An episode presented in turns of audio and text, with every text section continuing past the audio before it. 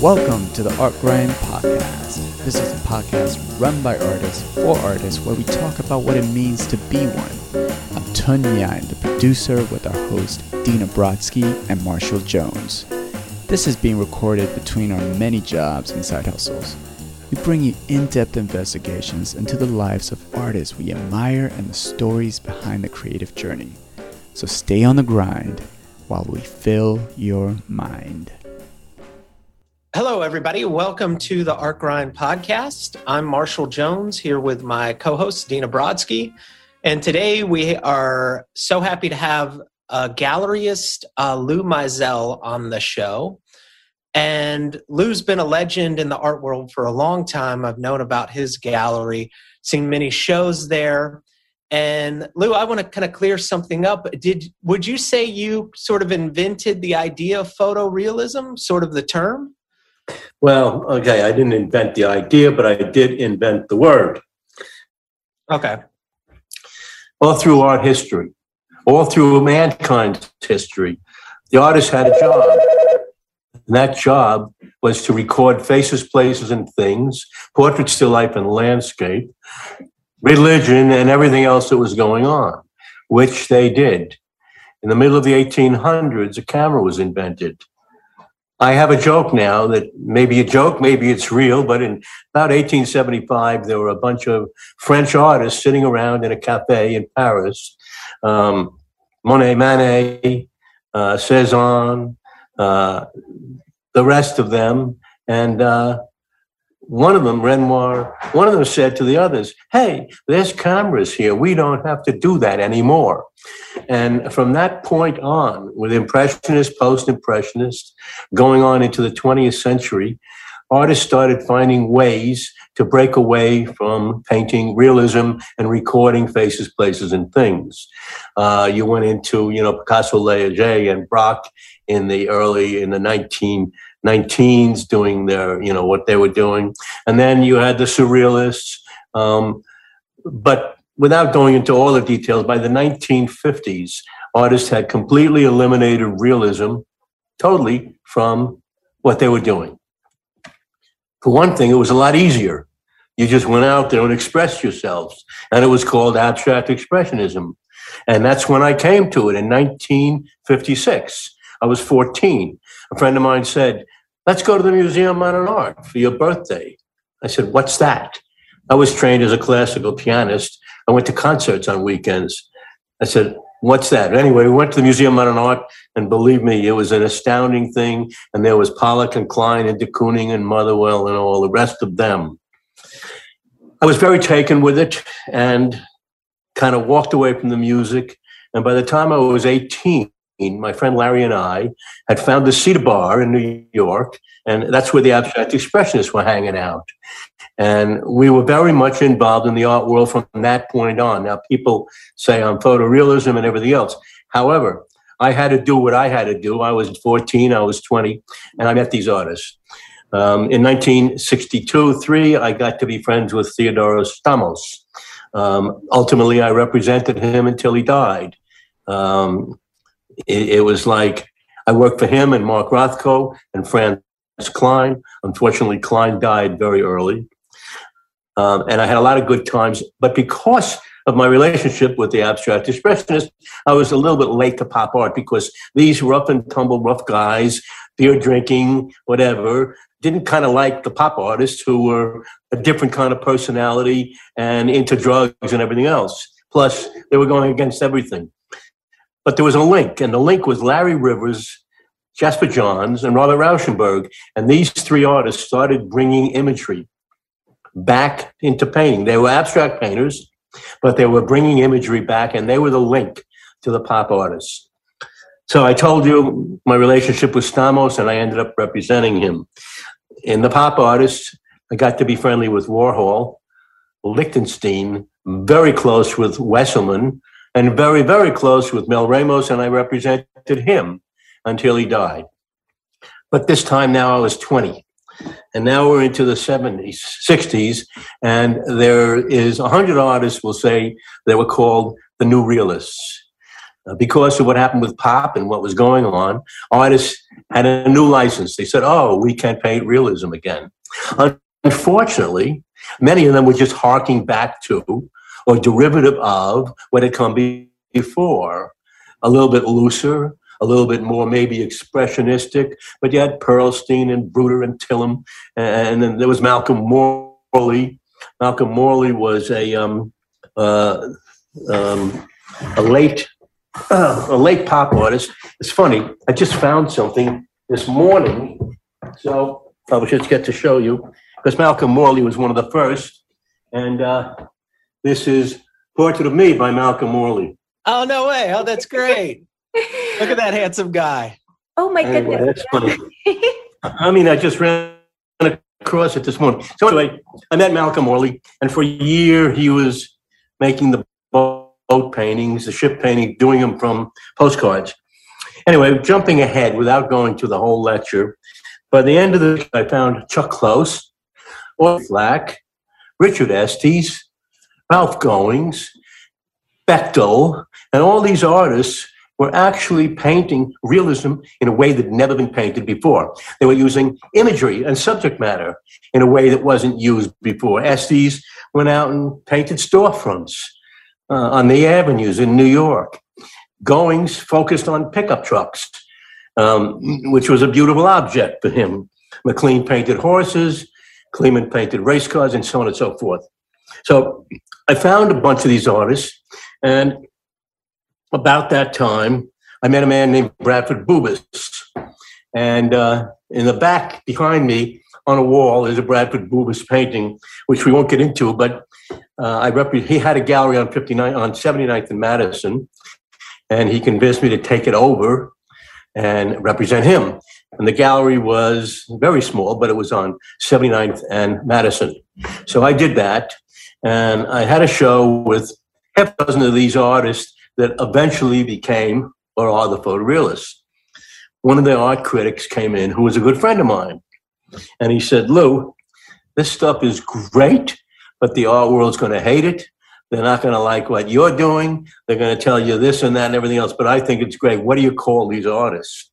So I said, well, first of all, they're using the camera and the photograph to gather information.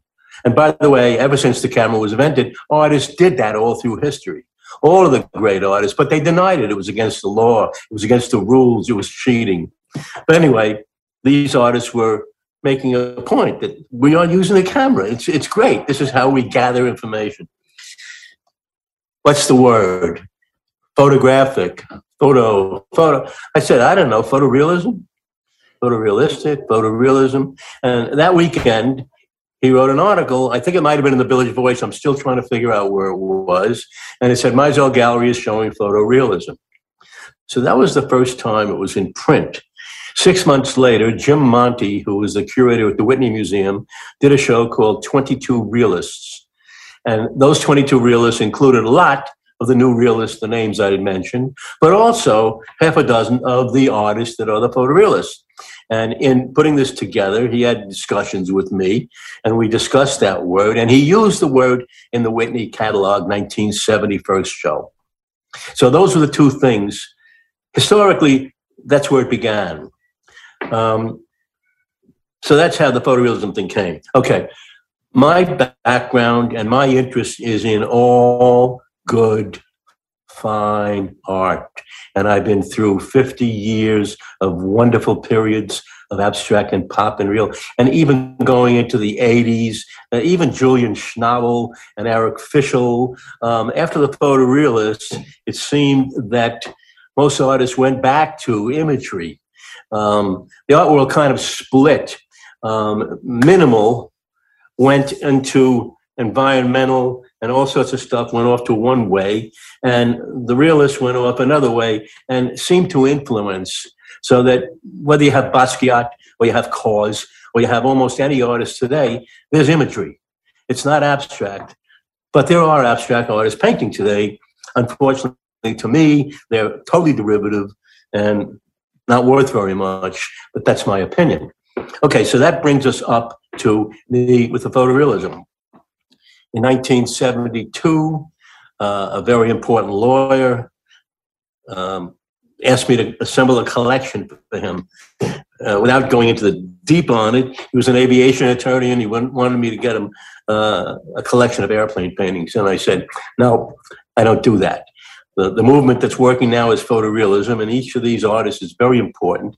And they would be very happy to make a commission and be aware that your interest in is aviation, but they're not painting airplanes.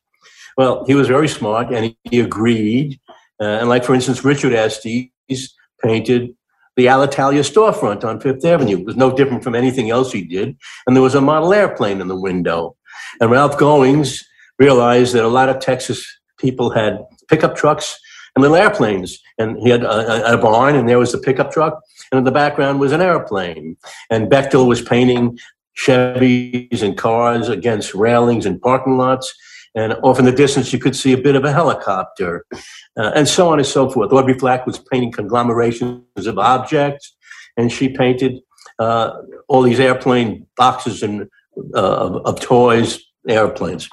So I built that collection, and I said, I will do it.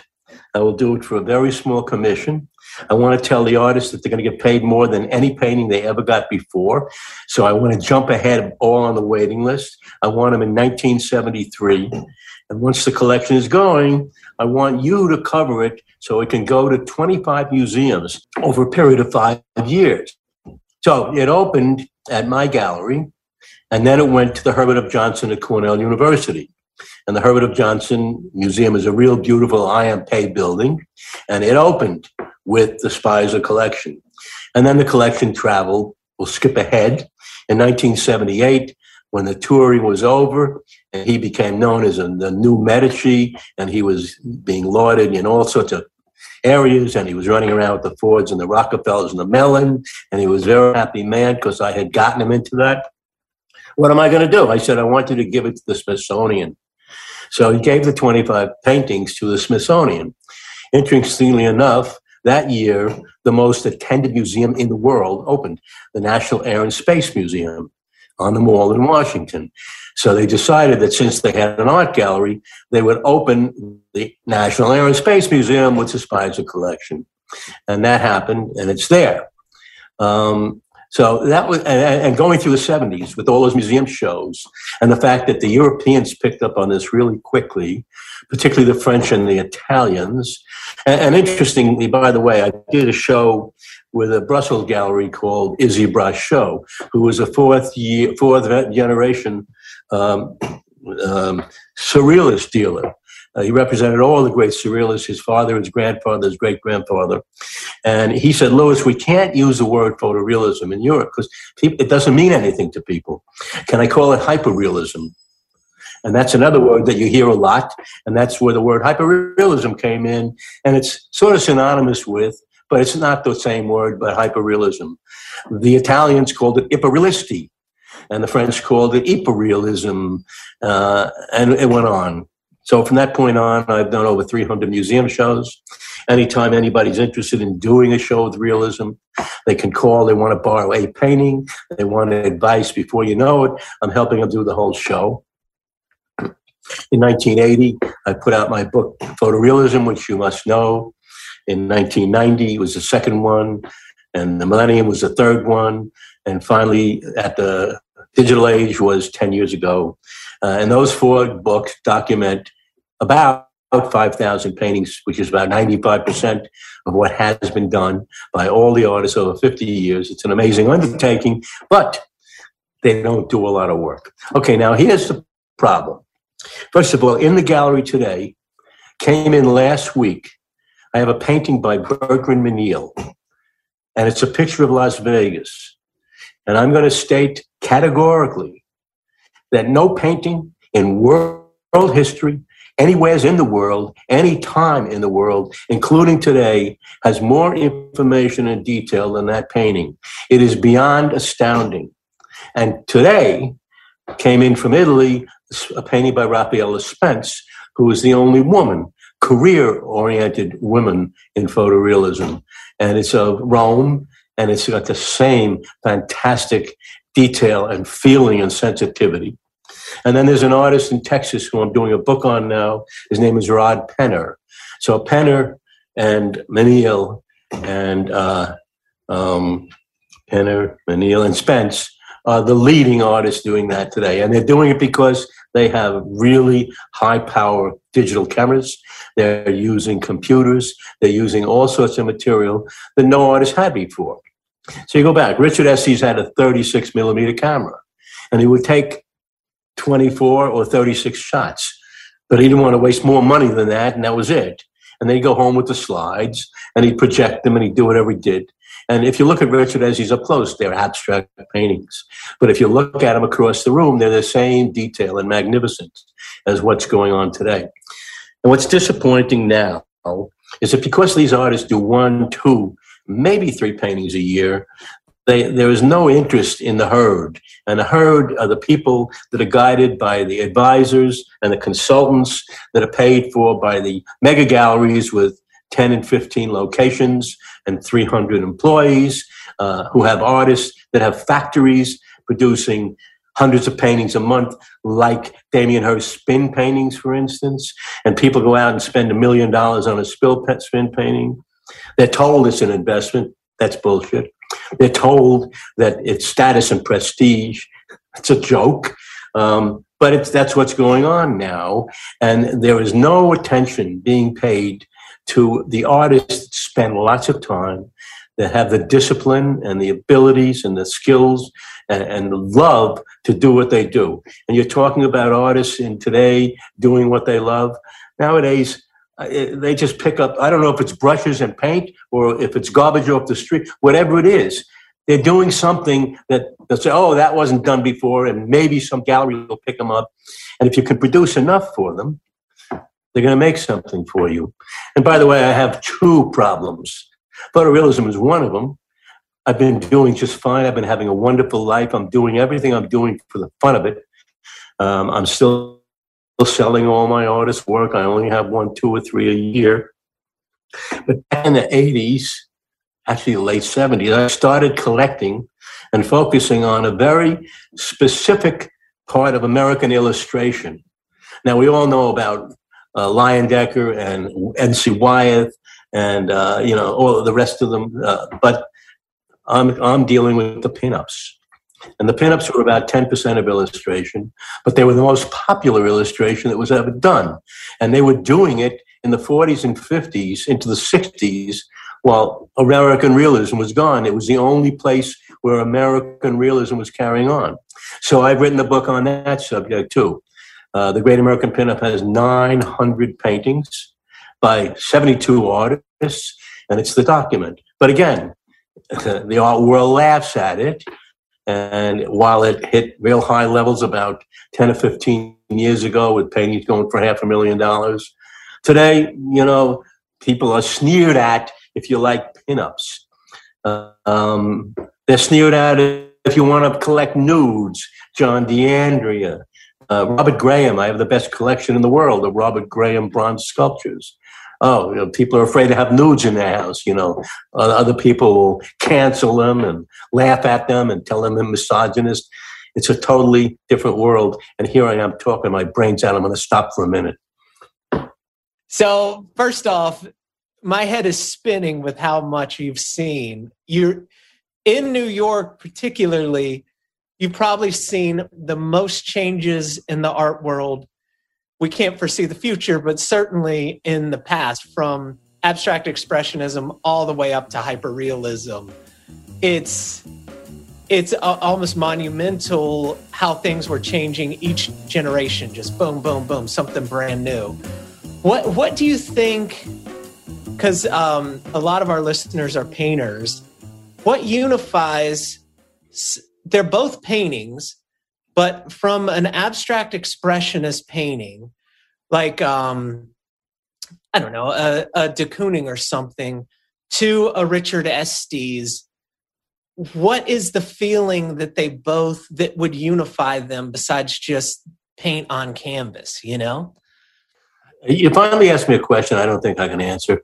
I really don't know how I can combine what de Kooning has with Estes. And by the way, Estes is very much kept to himself artist. Most of the photorealists weren't out there socializing.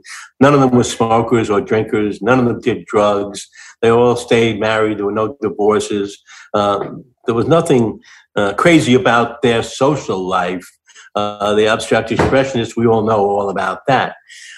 Richard Estes, I had dinner with him at my house in Miami last Friday night. Wait, maybe two Friday nights. Well, I can't remember. Anyway, about a week ago, Richard and Davis Cohen came over to dinner. Richard is 90, and he looks just like he did 20 years ago, and he's still painting. Audrey Flack is 90, and she's still painting.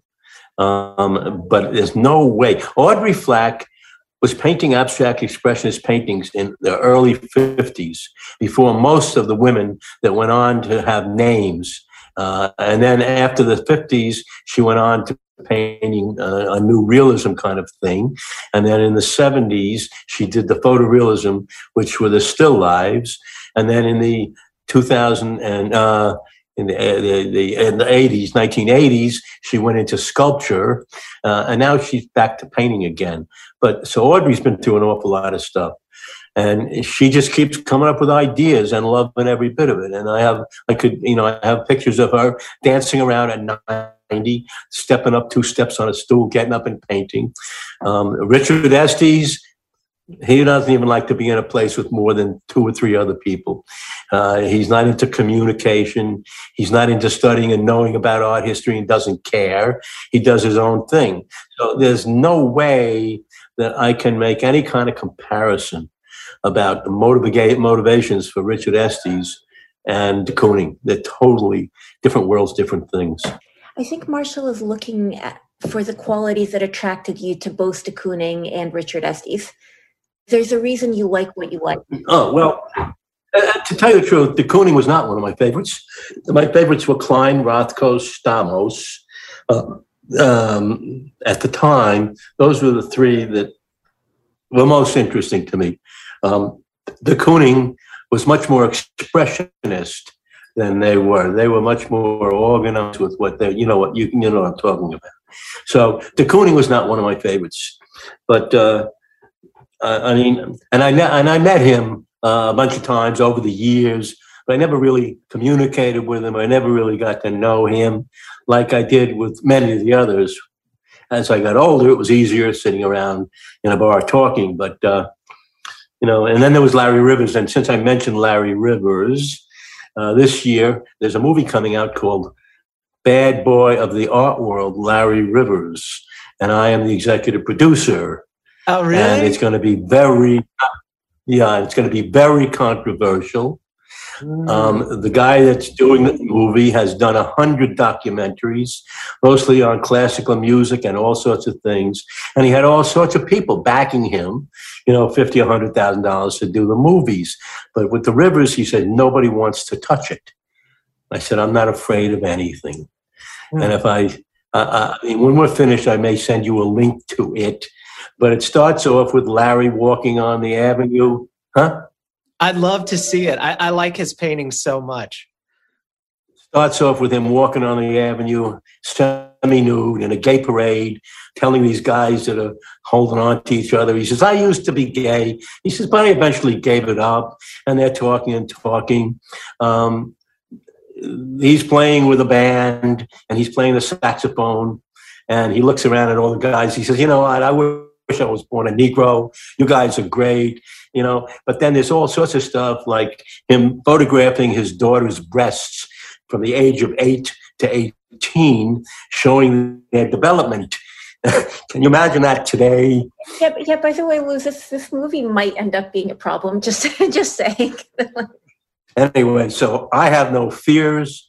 And I'm the executive producer, and I will send you the link when this is over with. Then you can share it. But we missed it. It was supposed to come out 2 years ago and go to the film festivals, which is what's supposedly going to happen this year. That's how you get these things started. But as I say, it's going to be very controversial, and we'll see what happens. But it's real, and it's all film that was taken back in the 50s and 60s, And it's there, and it's real, and it's part of history. What was the energy like back then? You hear about, well, you talked about the Cedar Tavern or the Cedar Club, like all these great artists meeting in a bar. It was quite contentious, as I understand. It was a lot of energy. And how has New York changed, in your opinion? Because I've been painting here for the last 20 years, and I've never been to a place like I hear the Cedar Bar existed. You know, it's very different. Did you ever get to the Max's Kansas City? No, I never got there either. I know them well from like Velvet Underground recordings and stuff, but I never went there either. I mean, there were a lot of places. And with the abstract expressionists, there were arguments, there were discussions, there were debates. I don't know if I actually saw anybody hitting anybody, but it was always very interesting. And when I was 18, and I got to be friends with Stamos, who was the youngest, I was just happy to be there with him. And when, you know, they were there and I could just listen and watch. Then later on, Max's Kansas City came. It was up on Park Avenue and 17th Street, I think it was.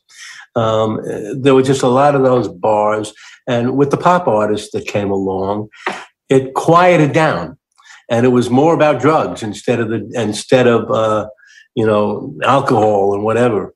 And a lot of people getting high and stoned out, like on drugs and stuff like that. But I just kind of look back, and it's just part of a history. And it was all fun. It's not like that anywhere today. Artists aren't meeting anyplace. Artists aren't getting together. Artists aren't doing things together. It's all a business. And it's a business, and it's mostly a phony business, and it's a lot of trash being put out there, and it's very unfortunate. And it's been that way for 20 years, and it's getting worse.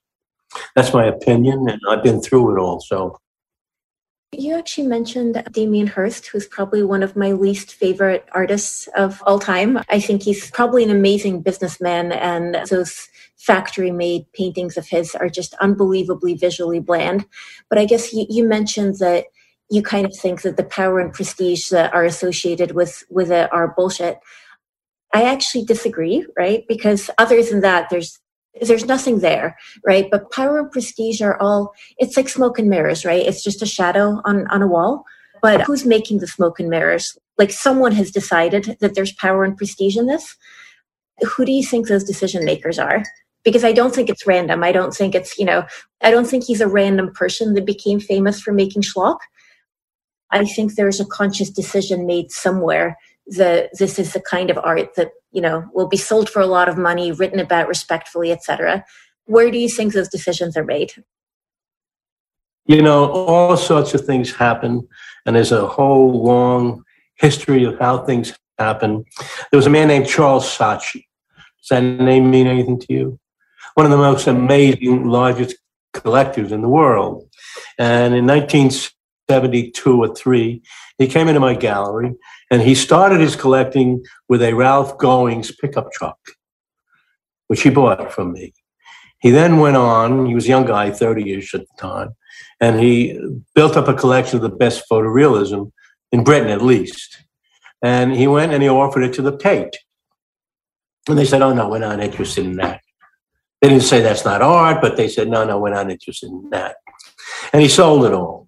And then he collected from Holly Solomon something called pattern and decoration and built a collection and went to the Tate.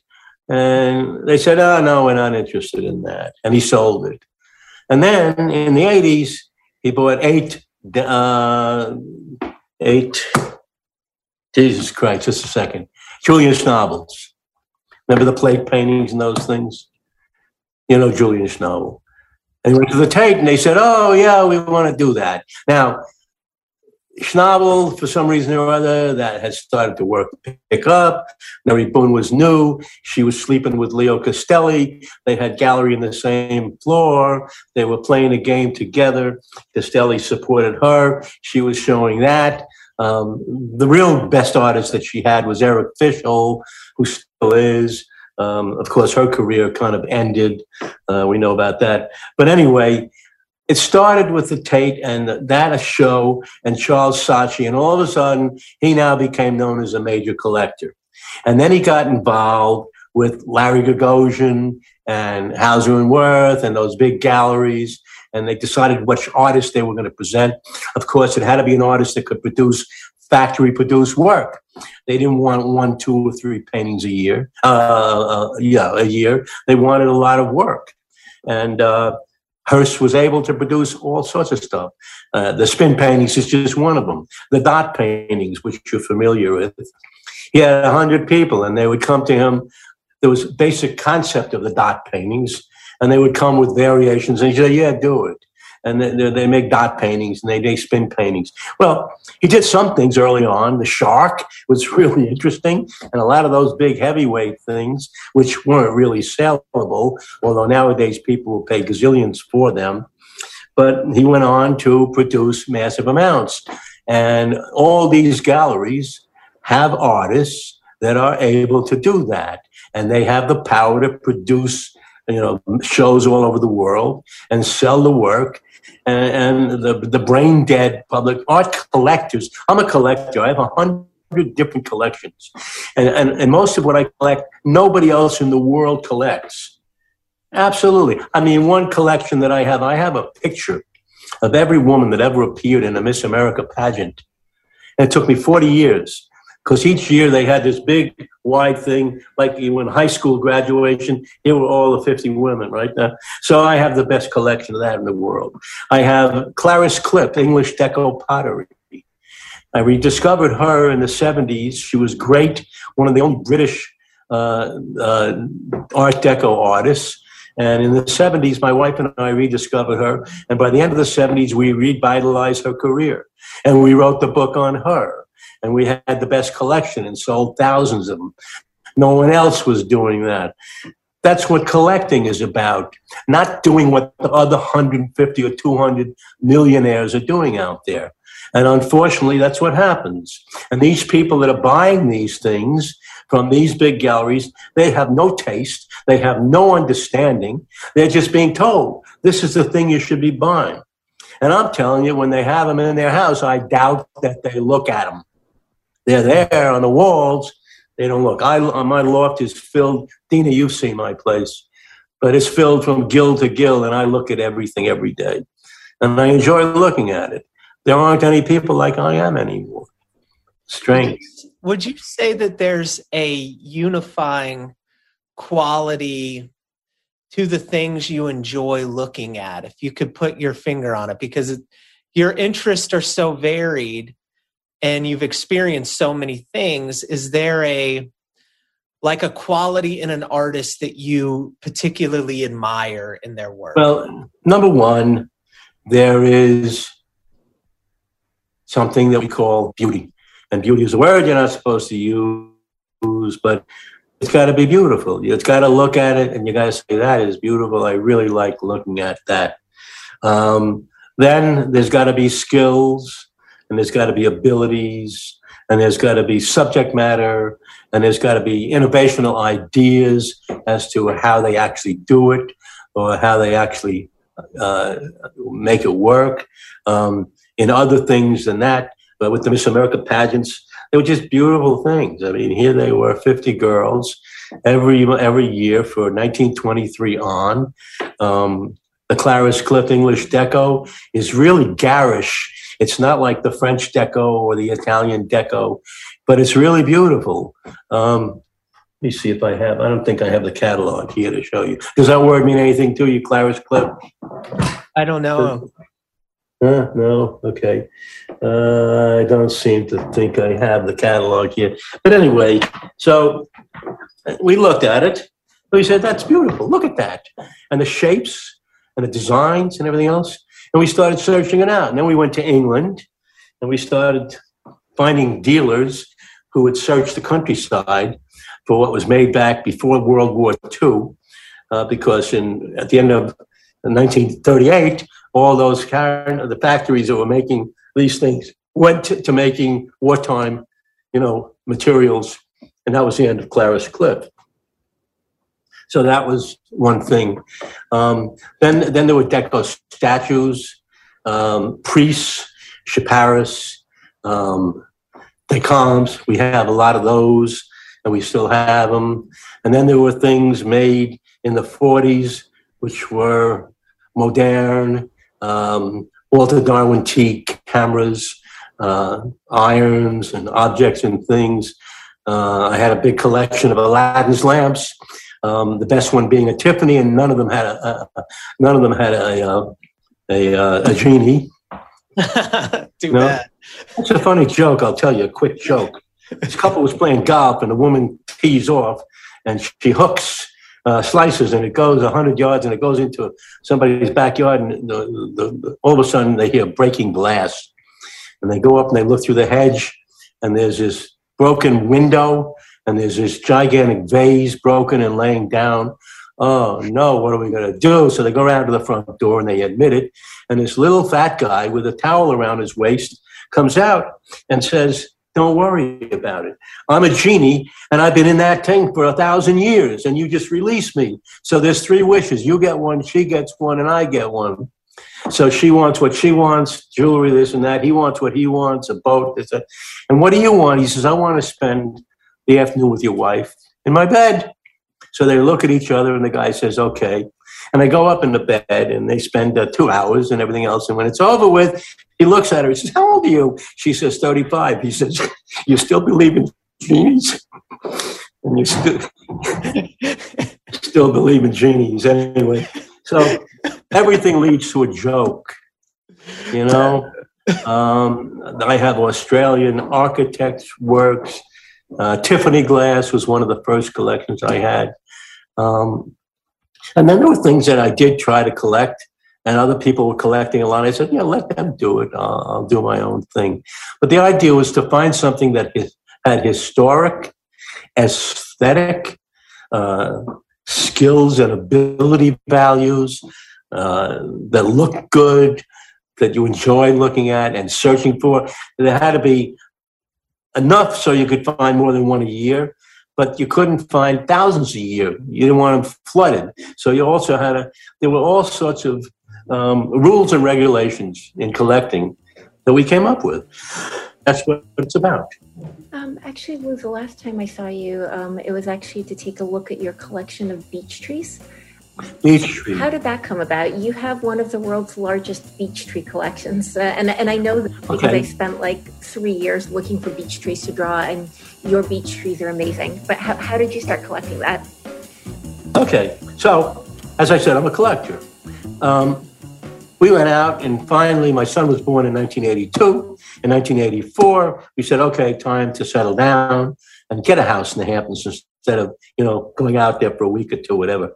So I bought this house on Wilkes Lane in Sagaponack, and it was part of a 16-acre farm that had been divided into 8 building lots. But this house was the only one there in Sagaponack. At that time, it was the only house, bare, nothing. There was not a blade of grass on the property. So we buy the house. We start to get established. We buy these really cheap chairs and everything else to furnish it. And my wife says, I don't like to see the foundation. Let's go out and buy some shrubs to cover the foundation. So we start looking, and again, I have my way of doing things. I get this 8 nurseries. I'm on. Mark them up on value, on quantity, on quality, on guarantees, on price, whatever. And we end up selecting Martyrs. It's the best nursery out there. But when we went to Martyrs, I said, holy shit, here were these giant trees sitting in a ball. You could buy a tree. So one thing leads to another. And while she's buying the shrubs and the junipers, I said, let me talk to Charlie about trees. And we started talking, and I told him about my collecting. He said, well, let me tell you why. Number one, there are 40 varieties, at least, of beech trees. I have 36 of them right now. He said, so there are 40 some odd varieties. There's weeping beeches, and there's fastigiate, straight up beeches, and there's copper beeches, and there's golden beeches, and there's green beeches, and there's every kind of beeches. And it would be really nice to try to have a good example of as many of these as possible. I said, that sounds okay to me. And we started.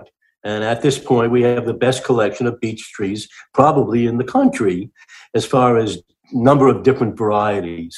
A lot of them are around my sculpture field. Okay, we bought the last lot on the block to keep the block from being overwhelmed. It's the only block where we wouldn't allow any of our neighbors as they came in to put up hedges. I said to everybody, listen, you go in the Hamptons, wherever you go, and you go down between walls of hedges. It's not nice. I got the sculpture field. It's wide open. Keep your properties open. Everybody said, yeah, that's great. And that's what's happened. And Wilkes Lane is a beautiful street. And then I started putting my sculpture out there. I got about 35 major sculptures. You've seen them. So there's the sculpture field. That's one collection. And there's the beech tree collection. That's another collection. We do have other trees. There were some conifers. There's a few oddball things that were really beautiful, fastigiate oak, but primarily the collection that we're known for is the beech trees. Lou, how do you think you've stayed in business? We sort of joke on this podcast that we've interviewed a few gallery owners, and unfortunately, like in the last few years, most of them have gone out of business. How do you think that you've managed to stay in this business this long as a New York City gallery owner? I can't imagine a tougher business to navigate. There's only two, maybe three longer than me. Pace Gallery is Arnie Glimcher and Paula Cooper. And I never even thought about it. It was never even a question. Every year I sold what I had to sell. I do what I have to do to support my artists. Things have been very good beyond belief. Back in 1987, up until that point, if I'd sell a painting, I would pay the artist. I would make sure there was enough money in the gallery for salaries and rent, and then I would buy art. In 1987, I said to my brother, who's a real estate attorney, I said, I think I want to diversify. I think we should invest in some real estate in the Hamptons. And he agreed, and I focused. And again, it's a collection. I said, what we want to do is commercial properties, retail and commercial on Montauk Highway between Southampton, where the diner was, and Wainscott. And that's what we've done. We now have 10 great properties. I've built ultimately 4 buildings. The fourth one was finished last year. Aside from the Parish Museum, these are the finest and best award-winning architecture in the Hamptons in 30 years. And they're all doing very well, and they're all producing good income streams. So that works. As far as the paintings are concerned, there's not a lot of effort to sell 1, 2, or 3 paintings a year by an artist. It's not like I have 100 spin paintings and there's no way to go with them. So that's happening. And also because things are so really nice and controlled and in good shape, galleries work on 50%. I could care less. I don't care about whatever it is. I know what the artist is going to get, and that's what he's going to get. And if I have to get down to the bare bottom to get him what he has to get and keep him or her going, I'll do it. I have another vocation. I represent about 40 classical musicians, and I do about 40 concerts a year up until the pandemic. Carnegie Hall, Lincoln Center, in the gallery, in the loft. I'm the classical curator at the music at the Parish Museum. I do 8 concerts a year there, each, and it's all pro bono. And as a matter of fact, when I get one of my musicians a job with some orchestra and they tell me they can pay her $3,000, I say, no, let me tell you, let me send you a couple of grand, tell her you're giving her 5, and that's what I'm doing. And it's nothing but fun and enjoyment, gratitude to me to them and them to me, and like that. I'm opening at the Parish on the 29th with this season, and I'm presenting 11 members of Pegasus Orchestra with the Brandenburg Concertos. That's a big one for me out there. In Florida, I got involved with the New World Symphony. and I do parties in the loft and the gallery down and the apartment down there. Have 40 people come to dinner, come to a concert, my pianists with their musicians, for people that they want to support. We're thankful for support. These are all just fun things, and they just happened. And there's no ulterior motives other than to do what's right and have fun. And there's nobody out there, I'm sure. I don't like to brag, but I'm bragging. There's nobody out there that is doing and cares the way I do. So, Lou, how did it all begin? What made you go from collecting art on your own and hanging out with abstract expressionists as they're getting into verbal altercations at the bar to running probably one of the longest running galleries in New York? Well, I mean, first of all, I didn't collect much. I did. I started with Stamos with one painting for $600, $5 a week back in 1963. But I started selling for him very shortly after that. It was kind of an interesting way that it worked. And then the other artists that I was also working with, and I'd bring people over, and then behind the gallery back, they'd, oh yeah, you can have that, and here's how much it is. And sometimes I get a drawing, like the one I showed you, Malcolm Morley did that for me. It took him about 3 minutes. Interesting story. When he did that of me, he also did one of Susan. And she sat down, and he sat down in front of her, and he said, I am going to draw you with my eyes closed. She said, how are you going to do that? He put his hand out and put his hand right on her left breast. He started feeling, and with his hand, he's drawing what he was feeling. Then he moved over here, and he was drawing that one. You know, it was fun. By the way, how did you and Susan meet? She was probably 16. She was going to Barnard School for Girls. My friend Larry and I were going up to the Upper East Side trying to pick up girls in the 70s, which wasn't easy back then. We'd go to the bars, you know, Max's, Kansas, all the different ones, Tower East and whatever. And without going into the whole thing, Larry was going out with this Ricky, and Ricky's best friend was Susan. And Larry said, Susan, Ricky's got a girl for you. And I met Susan, and we went out a couple of times. And then it was time for their senior prom, and they asked us to take them to the senior prom. Here we were, college guys, with our big Pontiac Monaco convertibles, and they were going to impress all their other girlfriends. So we took them to the senior prom. It was not a particularly good evening because Larry and Ricky were breaking up. But the following day, I called Susan, and I said, that wasn't so good, but let's go out to dinner or lunch. She said, you know what? You're going into the Army. Take care of yourself. Go ahead. And thanks for whatever you did. And I went away. And a year later, I come back, and I call her up. It turns out to be on her birthday.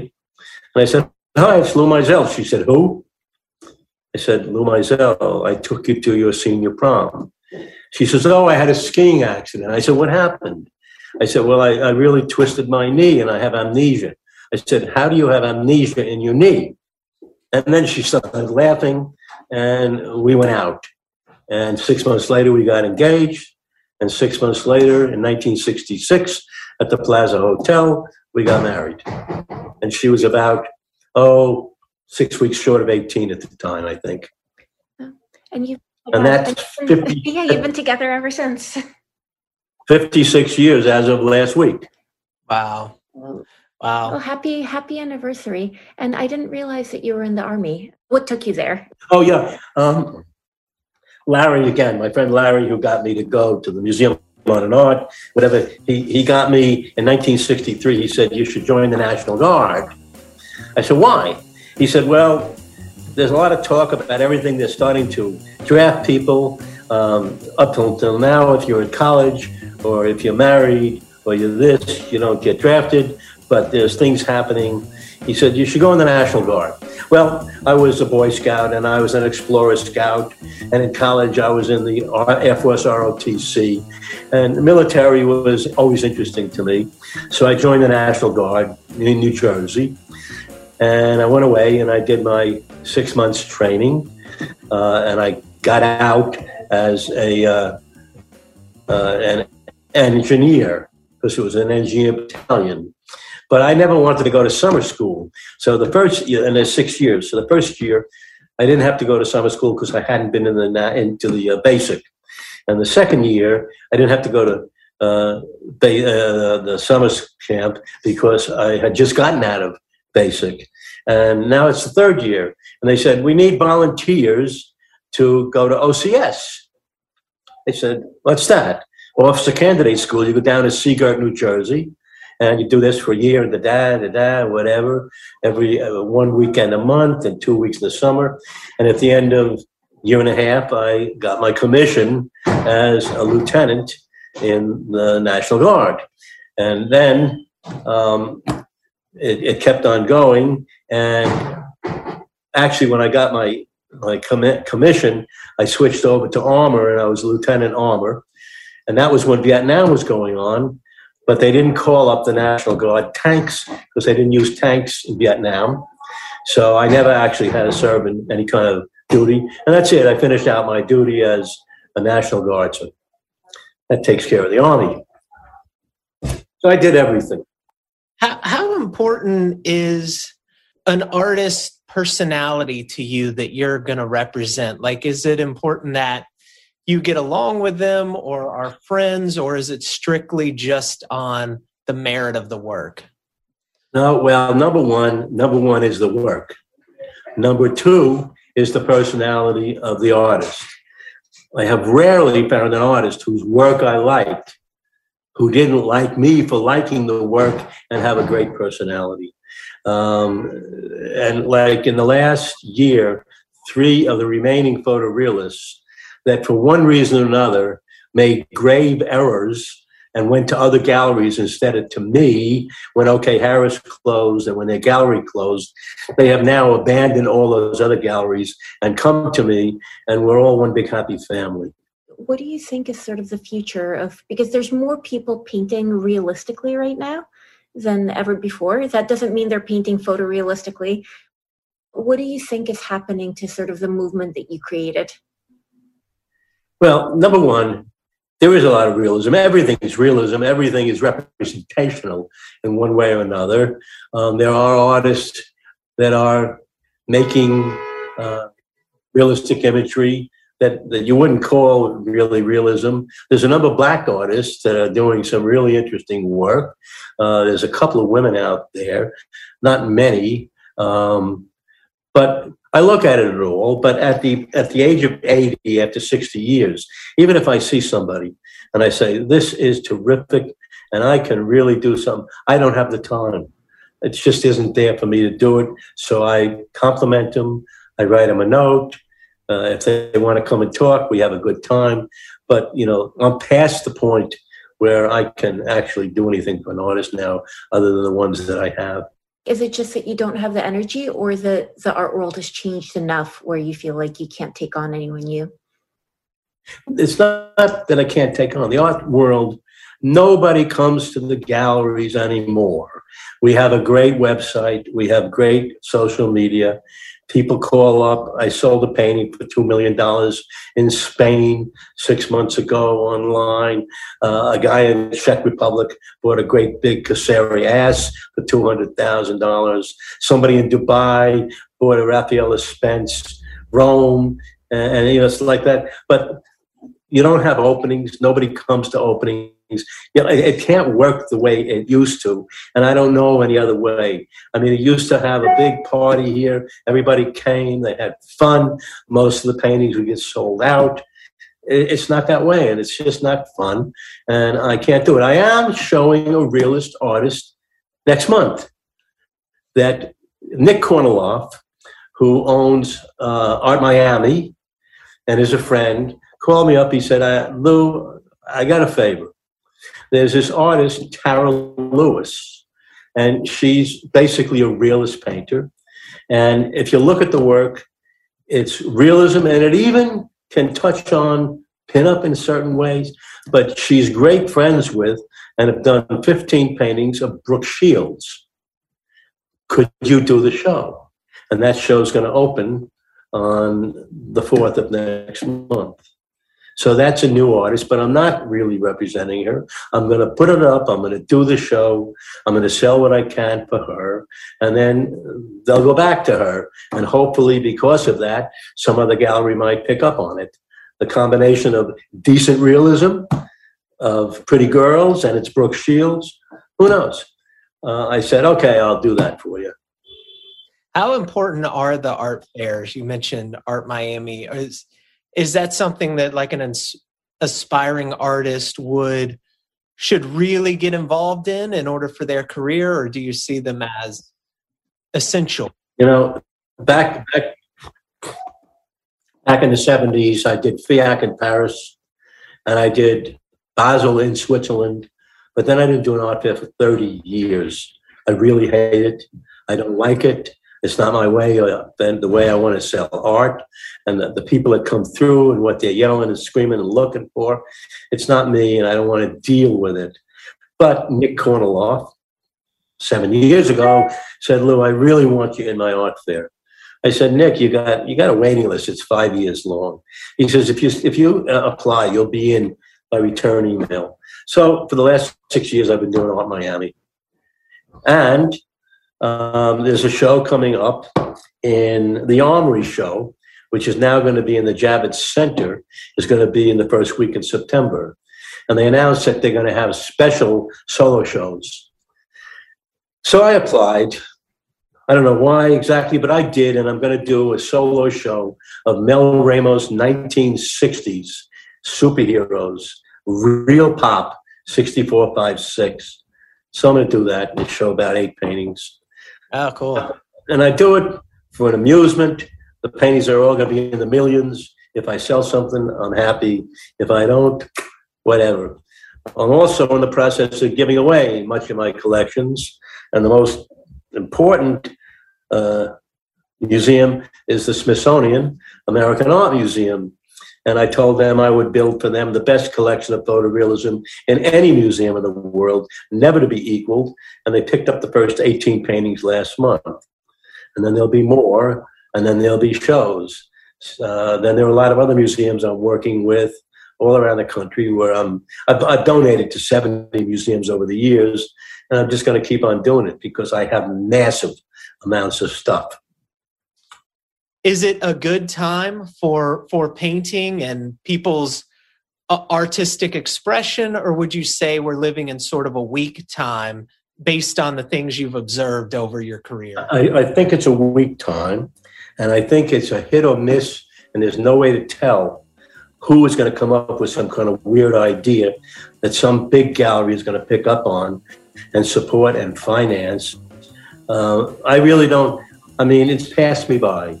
I don't understand what's going on, how it's working, why it's working, why people are acquiring what they're acquiring. I know when I go to people's houses, they're not even looking at the stuff. They pass by and they say, oh, that's my this and that's my that. But they have no interest in it. It's not even good decoration. So I'm just very disgruntled and disappointed. All right, Lou, this is great. Thank you so much for coming on. Thank you so much for talking to us. Okay. Bye-bye. Hey, thank you for listening and coming along with us on this long journey. I hope you got some good takeaways from this interview. I want to let you know that we have an official Art Grind podcast hotline now. So call us and let us know what sort of creative projects you have going on during these crazy times. Let us know what's on your mind, and we'll play it on our next episode. The number is 929-267-4830. Again, it's 929-267-4830. You can find us at artgrindpodcast.com and follow us on Instagram. And if you feel like supporting us financially, you can easily hit that donate button on our website. And if you feel so inclined, leave us a review on iTunes. That will really help us. We love all the support we get from our listeners and hope to do our best to bring you more great interviews for you. So be safe out there and stay on the grind.